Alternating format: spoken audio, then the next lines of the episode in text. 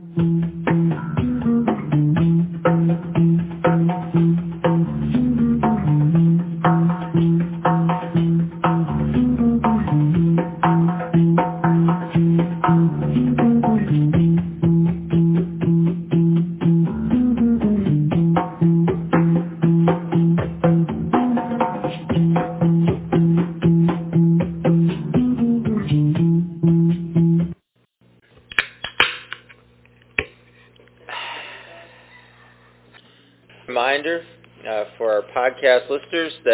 have an interactive feature with Bible study, and that is through a website at www.speakpipe.com. That's S-P-E-A-K-P-I-P-E dot com slash Monday Night Bible Study, all one word. You go there to that web page, and there's a button that you can toggle, and you can leave us what would appear to be a voicemail. And we'd love to hear from you. Could be just saying hi, or maybe you have a question about Bible study, or maybe you have a comment, or you just want to tell us where you're from. But we'd love to hear from you. Could be something good God's doing in your life. So drop us a line, uh, leave us a message, and we'll endeavor to play that at our next Bible study. And ask for His blessing on our time. Father, thanks for opportunity to get together, an opportunity to um, really just hear from you and to take some time in your presence. We pray that you be glorified during this time. We pray you lead us, you guide us. We pray, God, that we would have a sensitivity to your Holy Spirit, that we would hear you, that we would listen, that, God, we would be challenged. And I pray, Father, your word would be very real to us tonight and very powerful in our lives. I ask you, God, that uh, you would move in our midst.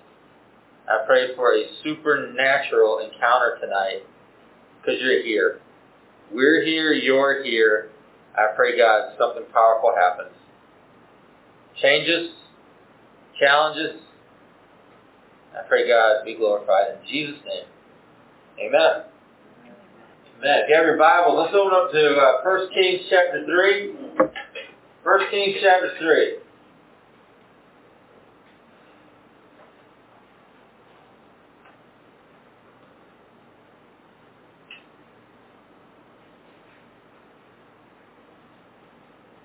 Keep talking about Solomon tonight. First Kings chapter 3, I need a volunteer to read verse 3.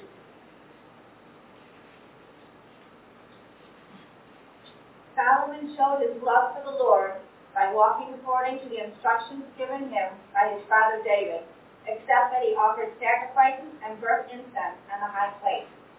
All right, thanks for reading that. Now, Solomon, most of you know, was a wise man. Uh, we we know that you know the story of Solomon. He could ask God for whatever he was going to ask him, and he asked for wisdom, and God granted it to. So he's a wise man. He was a rich man. He was also a great man, a powerful man. And the thing about Solomon was the highest praise that he received, though, wasn't necessarily that he was rich or that he was great or that he was wise or that he ruled the largest kingdom that Israel ever knew. I don't know that any of that was the greatest praise he ever received. The greatest praise he's ever received is that he shares with the least of the people that lived at the same time he did was that he loved God. And he was known to be someone who loved God. And so this verse, and don't lose it in any of the rest of the verse, but in this verse, the most important part that you want to get out of this is that Solomon loved God. And you can look at it and you can say, all right, well, there's more to the verse. There is, but you got to get that part first. You got to hear that part first because that's the part that is the most important part of the verse. And that's the part that sets the standard for who Solomon was. If you understand how things are usually structured when people write, you understand how this is written. And the way that it's written is that here's what's being established. Solomon loved God. That's what's being established. Then there's a qualification on that that you see toward the end of the verse. But the qualification does not outweigh, and the qualification is not more important than what's being stated at the beginning of the verse. Follow me? Because what's being stated at the beginning of the verse is what's setting the truth of the matter. The truth of the matter was that Solomon and is that Solomon loved God. And if you think about love isn't something that's all or nothing. It's just not. And you know that because there, there are people in your life that you can share. You can say, well, I love this person. Well, you may love that person, but there's probably other people in your life that you love more. And there's probably other people in your life that you love less. But it doesn't mean you don't love them. It means that there's some degree of love that you experience. There's some degree of love that you live in. And we all understand that. We all, I think, kind of have an understanding that love is not, well, I love them or I don't. It's not like that. It's not, we don't live in those extremes. Life isn't lived that way. And, you know, all the examples that we use that if it's not hot, it's Cold. yeah, but that's not true. Right. And it's like, well, I love God or you don't. No, that's not true. There's love. There's a people, God, whoever you want to talk about, that we have a certain love for whomever you want to talk about, you want to describe. And it's not really an all or nothing thing. It has more to do with the heart matter. It's whatever your heart is, whatever is in you. And, and it's that matter of the heart that really it determines what that word means. Like, well, I love God. So what does that mean, though? Well, that's a matter of your heart for God. It's like if you say you love someone else, what does that mean? Well, it's a, a matter of your heart toward that person. I was probably in my early 30s. By the time I got into my early 30s, I probably told maybe five or six people in my lifetime that I loved them. Because I, I determined when I was young not to even say it if I didn't mean it. And I'm not saying I didn't love people during that time. I just wasn't, I knew the matter of my heart toward people really wasn't what it was supposed to be. And so I just wouldn't say something that wasn't true. And as God began to change me and He began to soften me and open me and I began to make certain decisions in my life where I was willing to be hurt and I really put myself into that kind of a situation, all of a sudden my heart opened and I was able to love people more. And I'm not saying it was automatic. I'm not saying it was instantaneous. I'm not saying it was something that just happened, but it was a reality in my life. And so and, and you know, when that first started, it's like, well, okay, I love this person. What does that mean? Well, that was the heart matter. That's that's what had to happen in me. And as I became more vulnerable, then I could love them more. As I began began to soften, then I could love that person more. But that really had a lot to do with me, and more to do with me and the work that God was doing in me to to soften and begin to open me to those possibilities. Now I'm giving that example because understanding that is to understand that there's different ways that we love people, there's different kinds of love. Most of you know the Greeks, they use a bunch of different words for love. It's like, well, okay, so they, got a word for, you know, brotherly love.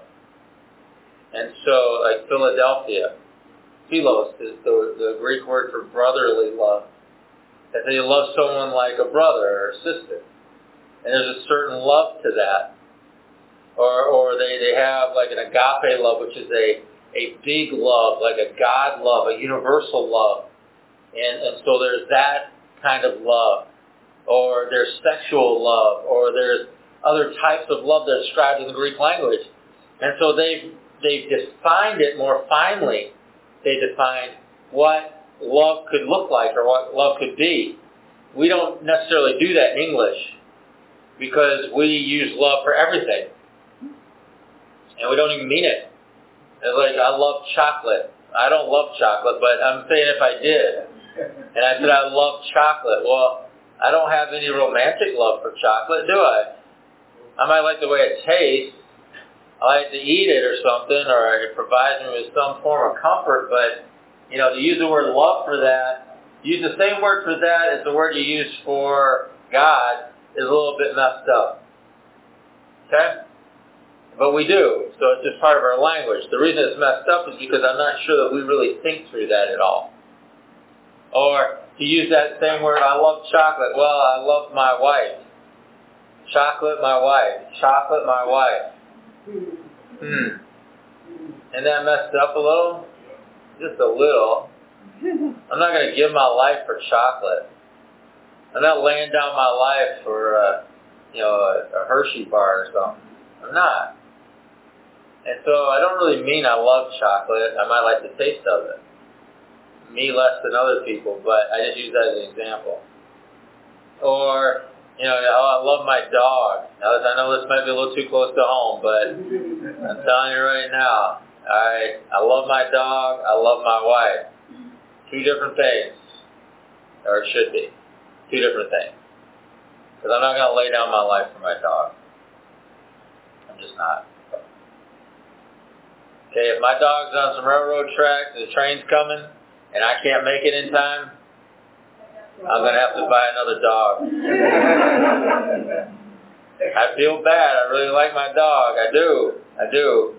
But I ain't, no, no, it's not the exchange I'm making. So, what I'm trying to get at is that we have different degrees and we have different kinds of love. And because of our language, we use the word for so many different things, we need to be careful that it doesn't become meaningless.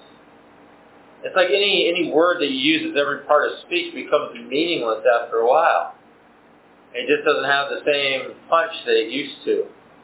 You know, if you use a word as a verb, a noun, an adverb, and an adjective, it just doesn't have the same meaning that it used to have. Like, what does that really mean? Well, reality-wise, if you use every part of speech, it means nothing. It's just a filler. And and part of the issue that uh, the new some of the new generation is having, that people are really noticing, and it's really becoming an issue, is that young people do not have the vocabulary to express how they feel. They don't have the words. Like if they're angry, they, they have one word they'll use over and over again. That doesn't really express anything. Because you think about the words that people use when they're angry, well, those words are used, some of them are used in every part of speech. They really don't have a lot of meaning. They express some, some momentary exasperation, but really, is that really what needs to be expressed, or are there emotions involved? Is there anger involved? Is there something behind that anger, something driving it, some frustration that's driving that anger? Well, likely there is. But if you don't have the vocabulary to express that to anybody, where does it reside? In you. Because you can't get it out. You can't tell somebody.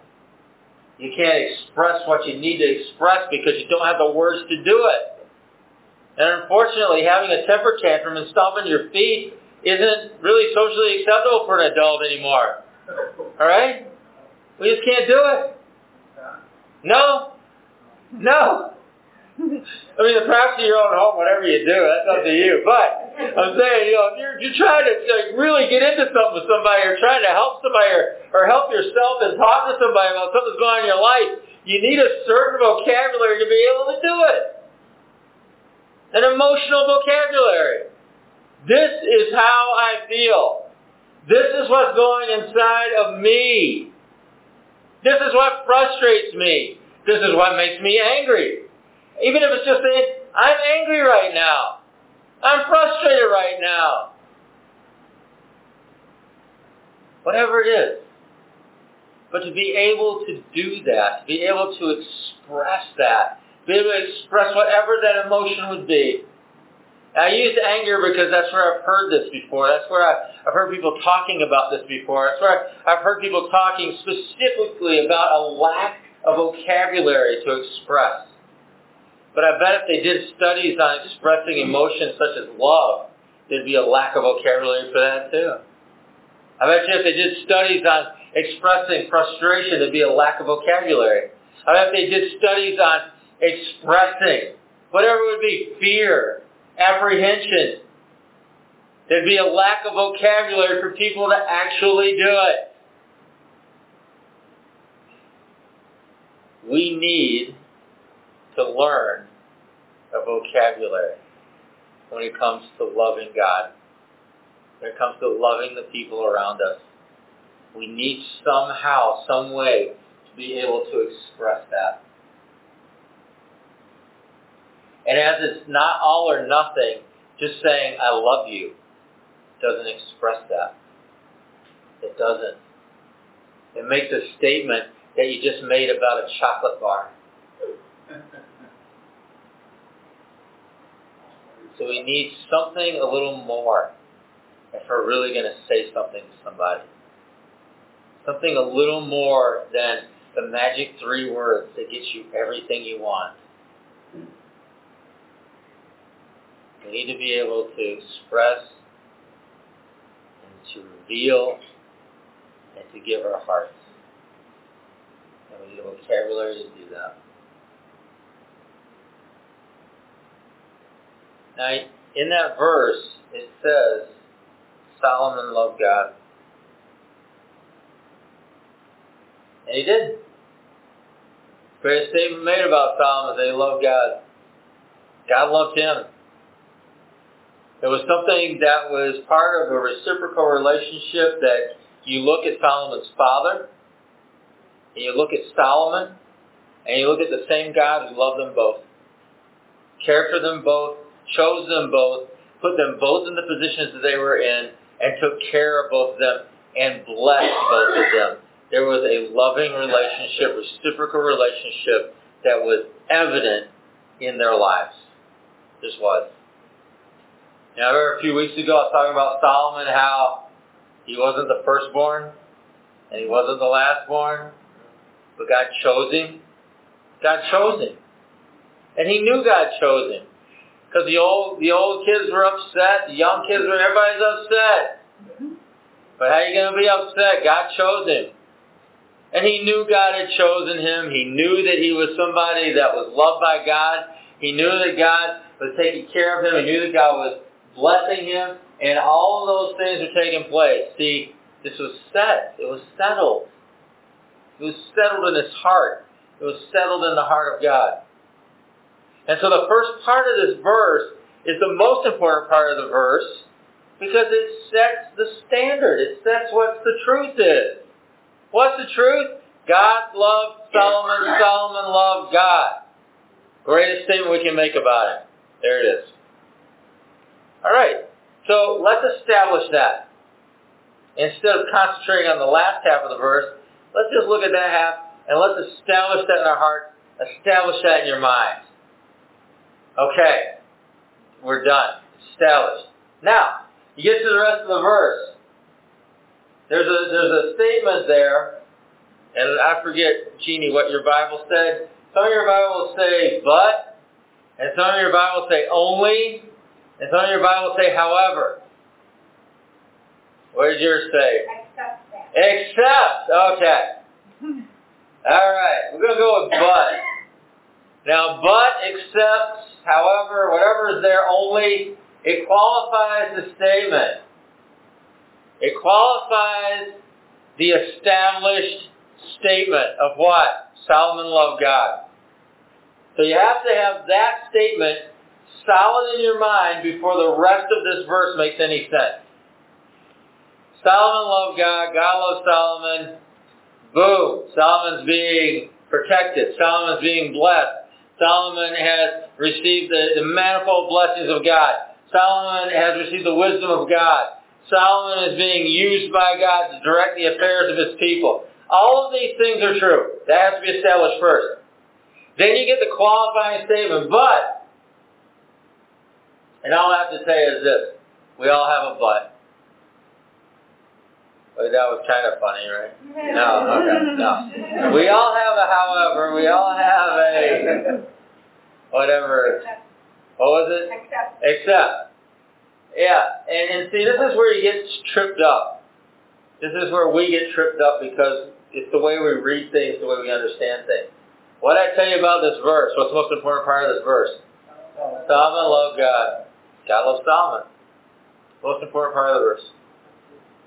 There's a qualifying statement to that verse, and that is that Solomon, Solomon, all right, did something and was participating in something that was a little bit questionable. That was a lot questionable. Did that mean he didn't love God? No. The beginning of that verse is not negated by the qualification to it. It's not. The beginning of that verse is established as fact. The qualification to it helps us understand it a little better. And this is what I want you to really understand about this. You all have a however in your life. We all have a but in our life. We all have a an only in our life. Whatever that word is in your version, we all have that in our life. And we can't let that trip us up. If you came out of a particularly religious background, that trips you up.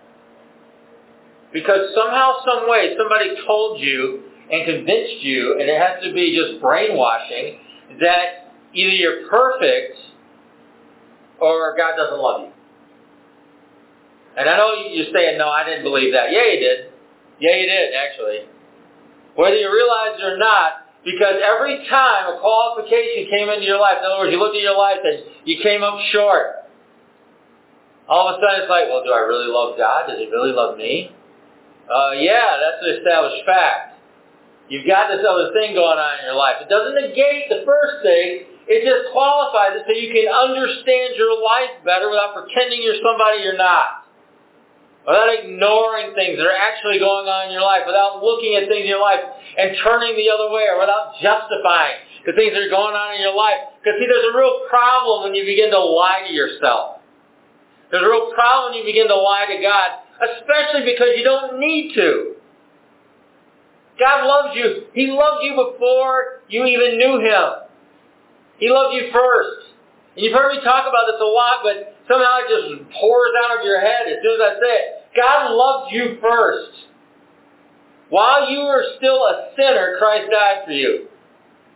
You did nothing to earn it. You did nothing to somehow garner it. You did nothing to somehow convince him to love you. He didn't look on you and say, oh yeah, there's my perfect child. I'm going to love it. No. You were messed up. Some of you more than others. Hmm. Some of us are messed up more than others. And while we were in that state, God loved us. And at some point, we came to a place in our life where we started loving Him back. Great. And so He loves us, and we start loving Him back. Let that be your baseline. Let that be that thing that is a constant in your life. I love God. How much do you love Him? I don't know. That's between you and Him. That's your heart matter. Or is everything going to be perfect in your life? No. You going to make mistakes? Yeah. You going to participate in things, make bad decisions? Yeah. Does that mean you don't love God? No. No.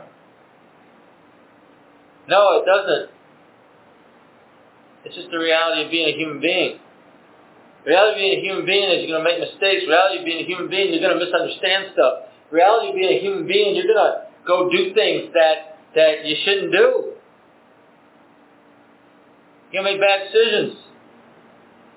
Sometimes you're going to make bad decisions in ignorance because you don't know any better. Other times you're going to make bad decisions because you're just rebellious. I mean, stupidity is not an excuse for a bad decision. It's still a bad decision. There might be a reason for it, it's just not an excuse for it. So, it happens. What? Yeah, it happens. So, so what do you do with that? Oh, I'll pretend I didn't do that. No. No, how do you learn from it if you pretend you didn't do it? Well, I'll make an excuse for it. Well, how do you learn from it if you just make an excuse for it?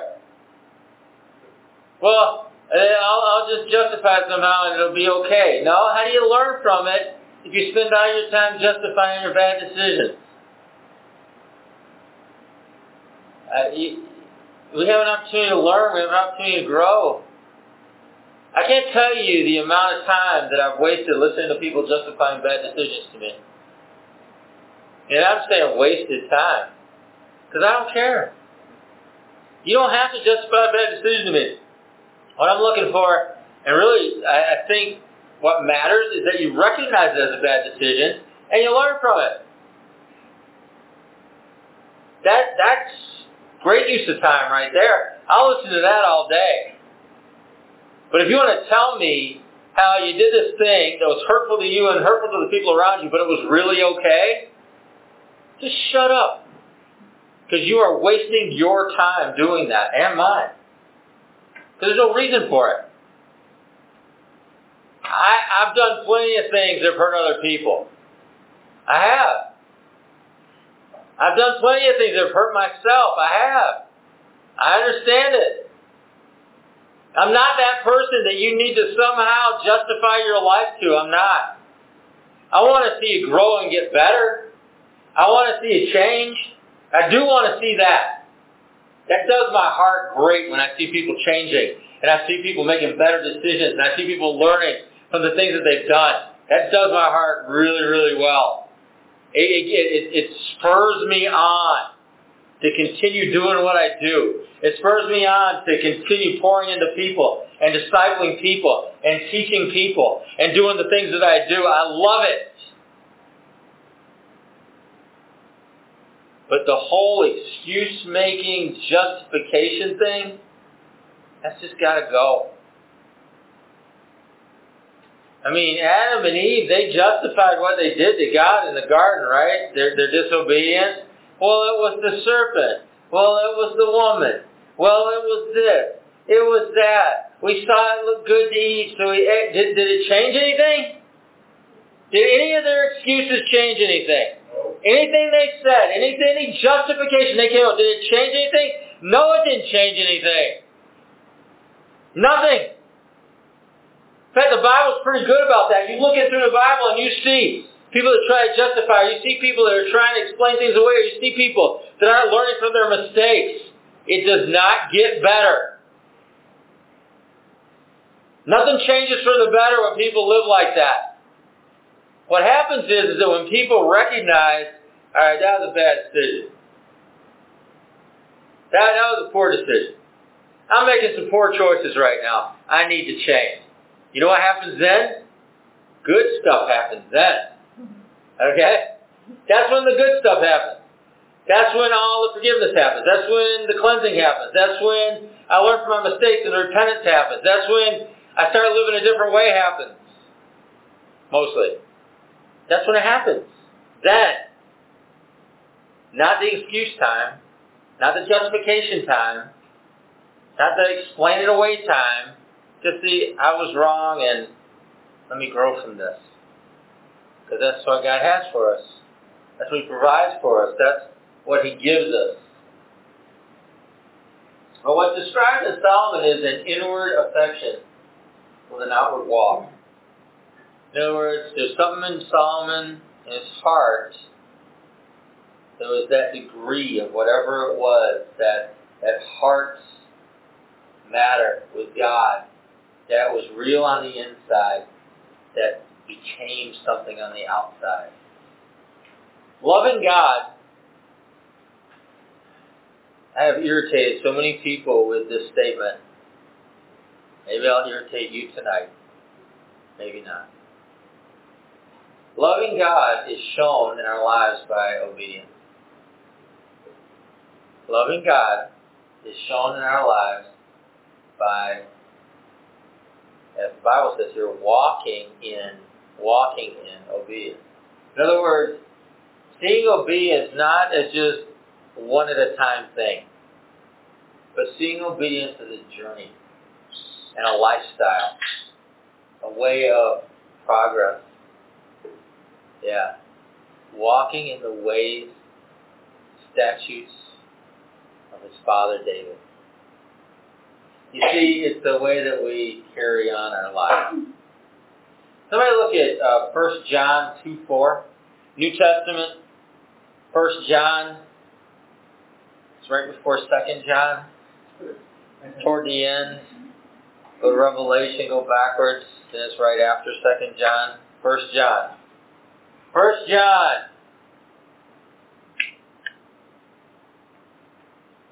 Whoever says I know him, but does not keep his commandments, is a liar, and the truth is not in him. Yeah. So there's a verse talks about knowing God. And if you say you know Him but you don't want to obey, there's probably something wrong with that equation. If your life doesn't reflect that. Now, in other words, am I saying that you're obedient in every single thing? No, nobody is, except for Jesus. Am I saying that every little thing that God ever tells you to do, you do it? No.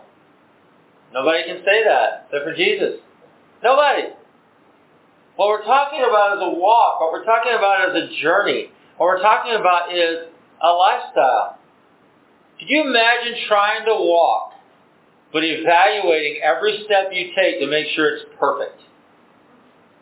That in other words, your foot is straight, your heel, certain portion of your heel strikes, and your foot rolls a certain way, you come off your toes a certain way, and that's exactly what's going to happen every single time you take a step. Would you ever want to take a walk? No, man, that sucks. That's terrible. Well, that's what people do in their walk with God. They, they get on a journey with God, but they're so preoccupied with every detail of every step, they, they miss the journey. They miss what they're actually doing. They never live. What God calls us to is, is more of a, a way of seeing life, a way of journeying through life. And it's a way of obedience. And most of you know, I, and I've shared this story before, but back when I was involved in campus ministry, uh, we were trying to just figure things out. I was a student, all these guys were students, and I remember meeting one time, we are having our weekly meeting, me and the leadership, and we are just talking, we're like, yeah, and we started talking about loving God. And one of the guys there is like, well, I think we should really emphasize loving God this semester because we're doing our planning. And I'm like, yeah, that's a great idea. Like, well, what do you want to emphasize? Well, I think I want to emphasize, you know, uh, like the emotional side, blah, blah, he's telling time all that stuff. He was a musician, so I'll give him that. And then I said, all right, well, then we need to talk about obedience. And he got really mad at me. He's like, why? Why you got to ruin it with that? And I went back to a verse in First John where it talks about, you know, this idea that loving God is about, having a relationship with God is about obedience. But see, he, he was such a perfectionist in his music, he, he was evaluating every step of the walk instead of seeing it as a journey. He was so self-critical that when as soon as I mentioned obedience, all I could think of is how much he failed every day. All I could think of was all the times that he messed up. All I could think of was all the times that he just didn't do what he was supposed to do. All the times that he didn't hear and do. All the times he didn't just follow after what God told him to do. And he just began to beat himself up and it made him angry to me because I just mentioned the word obedience. But obedience isn't a bad thing. It's just not. And we're not called to be that self-critical about it. But we're called to something bigger. We're called to a journey. We're called to a walk with our Creator that is so much more than, than, than stressing over the details of a moment. And really, God doesn't want us stressing over those details. And if you're a self-critical person and you struggle with that, this might be a hard concept for you. But God doesn't want us struggling over these little things, over these little moments that we face with Him, over every little part of every little step that we're ever going to take in this big journey that we're taking with our God. But He wants us free. And He wants us at liberty. And He wants us just walking with Him. You, you think about the David, and we go back to David, and this verse talks about how Solomon followed in the way or walked in the way of his father David. Well, that's a pretty big statement. It's a pretty big statement that he would walk in the way of his father David. Because you think about David, David was a man after God's own heart. David was a man who God loved tremendously, who loved God tremendously. He was somebody that was blessed. He was imperfect, however. Was Solomon perfect? No. No person has ever been perfect, ever, except for Jesus. That's the only perfection we know. That's it. And so a big statement's being made here about David and about Solomon. That David is being held up as the example of loving God, of serving God, of obeying God. David is the example of being loved by God. And so Solomon is being compared to that and saying he walked in the ways and the statutes of his father, David. But was David perfect? No. But he's still an example. Follow me? He's still the standard. Then you got Solomon. Is Solomon perfect? No. But he's walking in the statutes of his father David. David impressed upon his son, Solomon, to honor and to obey God. And that's what Solomon did. Let that sink in. Now the qualification of that, in other words, the butt of it, is what we were getting at, if you remember, we are talking about that just then. We need to see the but in our life, the, the howevers, as opportunities for change. You see, disobedience is a warning when we notice it in our lives. It's not something that, that should throw us off the, the love rails, the, the train rails of love that we're on with God. It doesn't throw us off. It doesn't somehow make us un, unlovable. It doesn't somehow throw us off track when it comes to our relationship with God. It doesn't do any of those things. But what it should do is provide an opportunity for us to examine ourselves and to be aware of things that we tolerate in our life. Because there's certain things that we tolerate in our life. Just start. And, and you know there's certain things in your life that you tolerate. You know it. And there's certain things you don't tolerate. There's certain things I'll tolerate as a church. And there's certain things I won't tolerate. Period. There's certain things I think are more important than others. And so I will tolerate things that I don't consider to be that important over things that I do consider to be important. Why do I consider to be important? Think there's certain things in the scriptures that are more emphasized than others that matter when it comes to ministry, that matter when it comes to what God has for us, that matter when it comes to living for God, that matter when it comes to being used by God. Some things I think are a lot more important than other things. I, now, I know that everybody else in the whole grit-eating world, the Christian world, doesn't agree with me. That's okay. They can go do their thing. I'm doing mine. But uh, I have a bunch of people that sure are used by God in evangelism and prophecy and worship God and pray and intercede and, and are being used to the glory of the kingdom. They're answering calls into foreign mission and it's important foreign mission that are going themselves. I got a bunch of people seem to be really excited about Jesus. And I can't say that for all the churches that are so worried about the little stuff. And you can agree, disagree. I don't care. I stopped caring about 12 years ago, 13 years ago. I don't know. Some point, I just stopped caring. So, so what do you need to worry about? Well, in your own life, not my life, your life, if you're thinking about somebody else, stop. Think about yourself. In your life, what you need to be concerned about are things that you're tolerating. In other words, things that are being pointed out to you that you're tolerating. Disobedience is a warning. It's something that should resonate in our heart, resonate in our mind, give us a reason to examine ourselves. Because what did he mention here? He mentions the high places. Well, what's the high places? This is a qualification on Solomon. Solomon loved God. God loved Solomon. Blessing of God. He was a great man, a wise man, a rich man, powerful man. But there's the high places. What does that mean? Well, the high places were places where sacrifices took place. Um, now, Solomon had tolerated, and he was tolerating the high places. And the problem with the high places, is there was always the danger of idolatry creeping back in. They were the old places where people used to sacrifice to idols. They were the old places where people were would sacrifice idols again. And that was always the danger of the high places.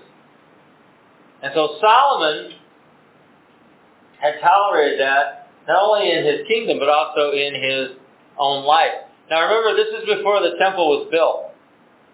Okay, there was a tabernacle, which was a movable structure that had been set up, and that's where the sacrifices were taking place, but there was no permanent temple that had been built yet. And so before the temple had been built, the high places were somewhat tolerated. Now, David didn't participate in the high places, although they existed during his kingdom. Solomon, however, did. And so there are two reasons this was a problem. Two dangers. One, first danger was is for idolatry creeping back in, as I said. The second danger was to the unity of the nation. Because people were worshiping in multiple places. Now, what do I mean by that? Well, if you think about, remember Jesus was saw the woman at the well. All right, why did she start? She tried to pick a fight with him right away because she was a Samaritan.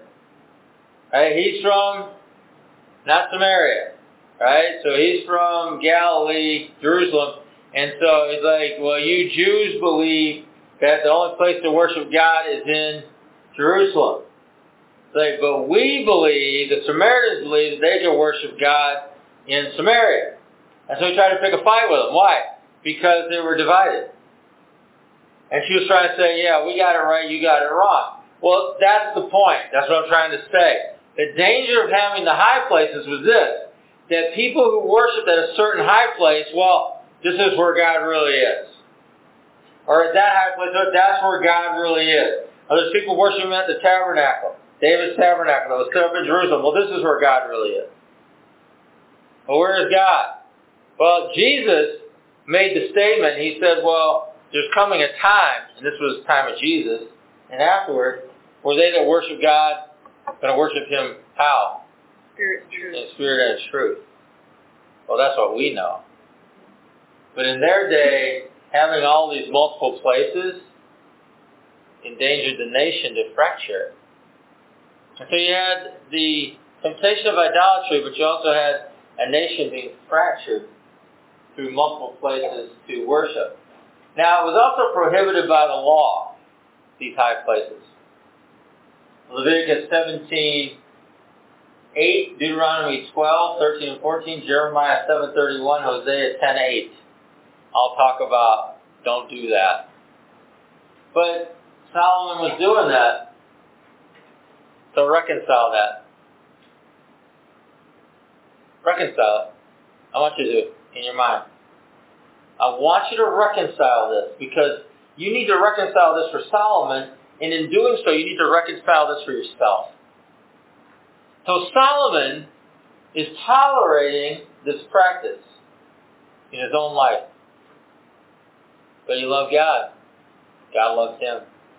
God blessed him. God honored him. God gave him wisdom. He was a rich man. He was a great man. He was a powerful man. And he lived under the blessing of God. But he tolerated these things. Reconcile that. Do you need to? I mean, he was doing something that violated something that God said, don't do this. He was doing something that could lead people into idolatry. He was doing something that could fracture his kingdom. Reconcile. I mean, you think about things in your life. I said everybody has a butt, right? You think about things in your life that could hurt you and hurt other people that you tolerate. Does that mean God doesn't love you? No. Mean you don't love God? No. No.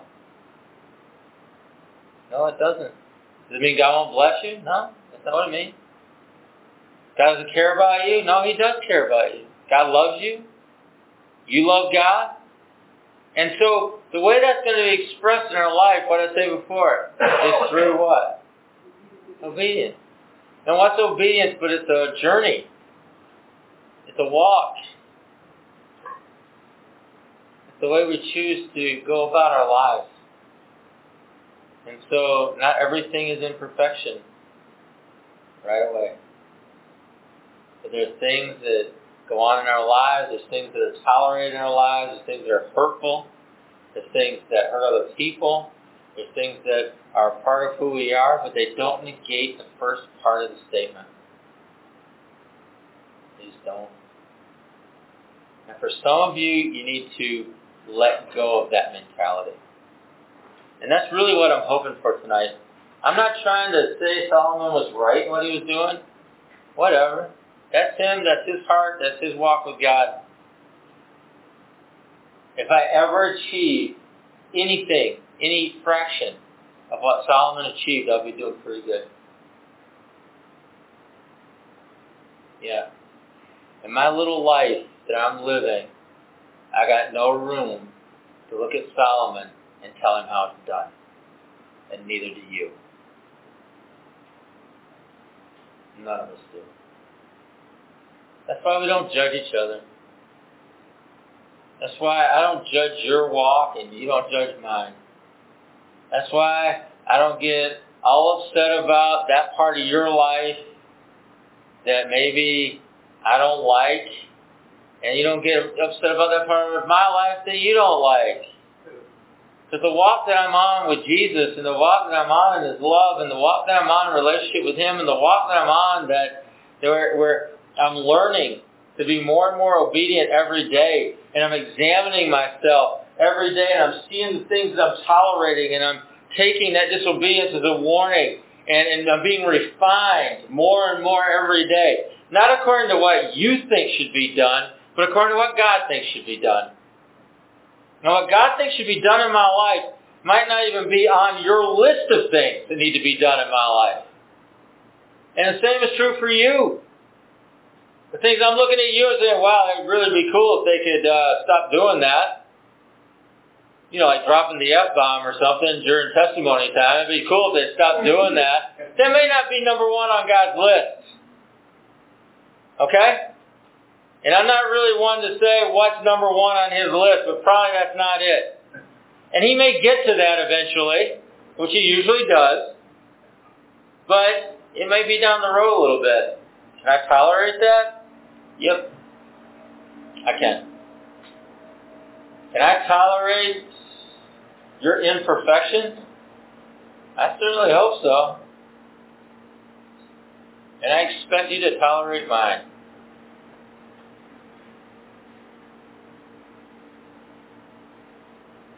And that's how it works. And that's how we begin to grow together. That's how we begin to mature together. That's how we share life together. That's the tolerance, the, the grace and the mercy that God pours out into our life one to another. That's why Jesus took great pains to say, don't judge, lest you be judged. I don't want to be judged, so I don't. Now, meow.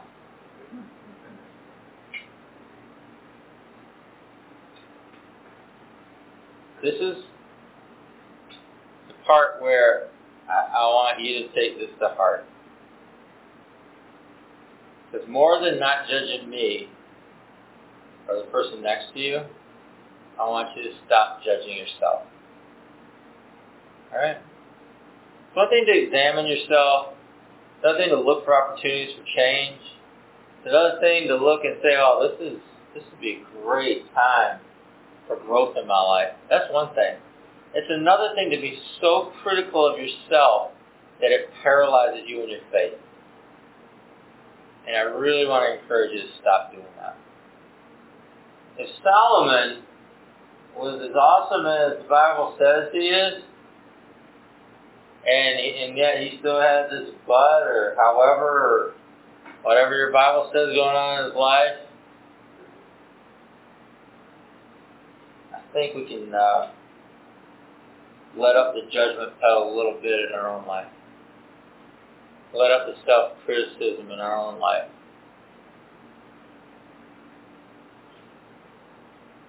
You should just try. Just loving God. Try it. Try letting Him love you for a while.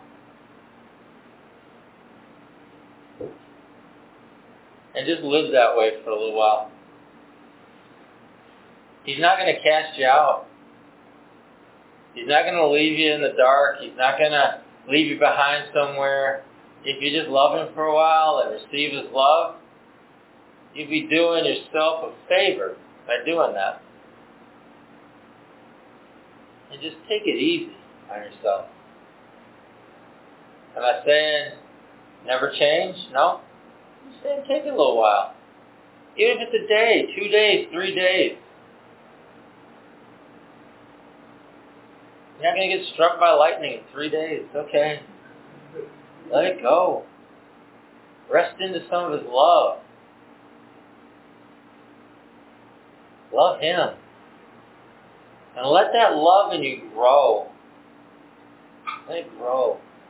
Let it fill even more of you. Let it fill even more of your heart. Let that love just expand out into your spirit. And just love Him. And experience that because that's so much more important. So much more important in the big scheme of things. Because once you you're, you're able to experience that, once you have found some peace in that and some joy in that, change becomes more natural and a more positive experience in your life. You're not under the gun. It's like you got somebody really pulling for you. Somebody really wants to help you. Somebody really wants to see you as more than you are now. And you can actually believe it.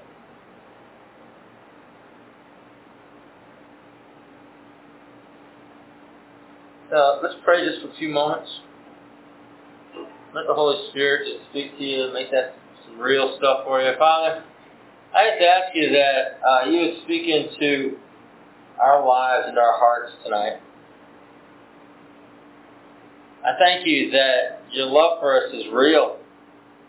Old Testament, New Testament, don't matter. Your love is real. And you love them. You love us. You give us the opportunity to love you. And how much we love you, I can't answer that. It's a matter of my heart toward you. It's a matter of each of our hearts toward you. I do pray for us that we have some bigger love for you. That you would help us to open our heart even bigger. You'd help us to trust you even more. Help us to believe even more. Help us, God, to, to be vulnerable with you even more than we have been. But I pray a bigger love for you in us. Uh, and I pray, God, for some of us, we could just take some time over the next few days just to love you and to receive the love that you have for us.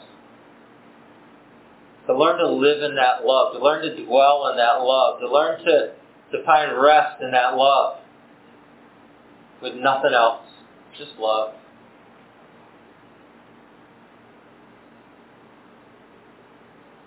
God, I just want to say thanks that you, you understand our imperfection. You created us. You made us. We are who we are. And so we're in a process, we're in a walk, we're in a journey. I just pray that we can find rest and peace and joy in that journey.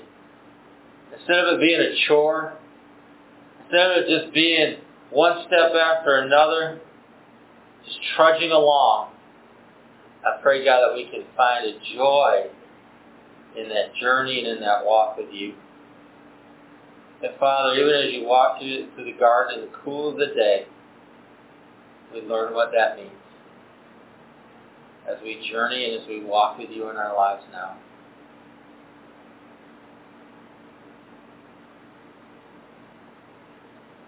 Thanks for loving us. Thanks for loving us. Give you thanks. We honor you. We ask you in Jesus' name.